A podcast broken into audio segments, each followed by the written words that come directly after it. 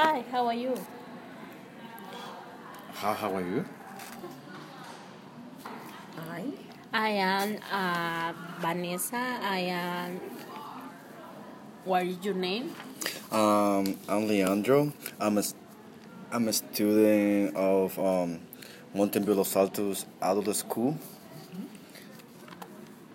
What is the roles in your job as a member. and the member uh, gym?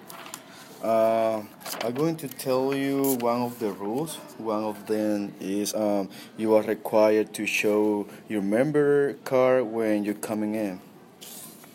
Oh, the second rule is you are supposed to clean the machine after use. Then, Ah, the third one is you are allowed to use every exercise machine in the gym. Oh, the important role is be not permit to bring your pets in the gym. And the last one is gonna be you are supposed to take classes at the specific times. Mm-hmm.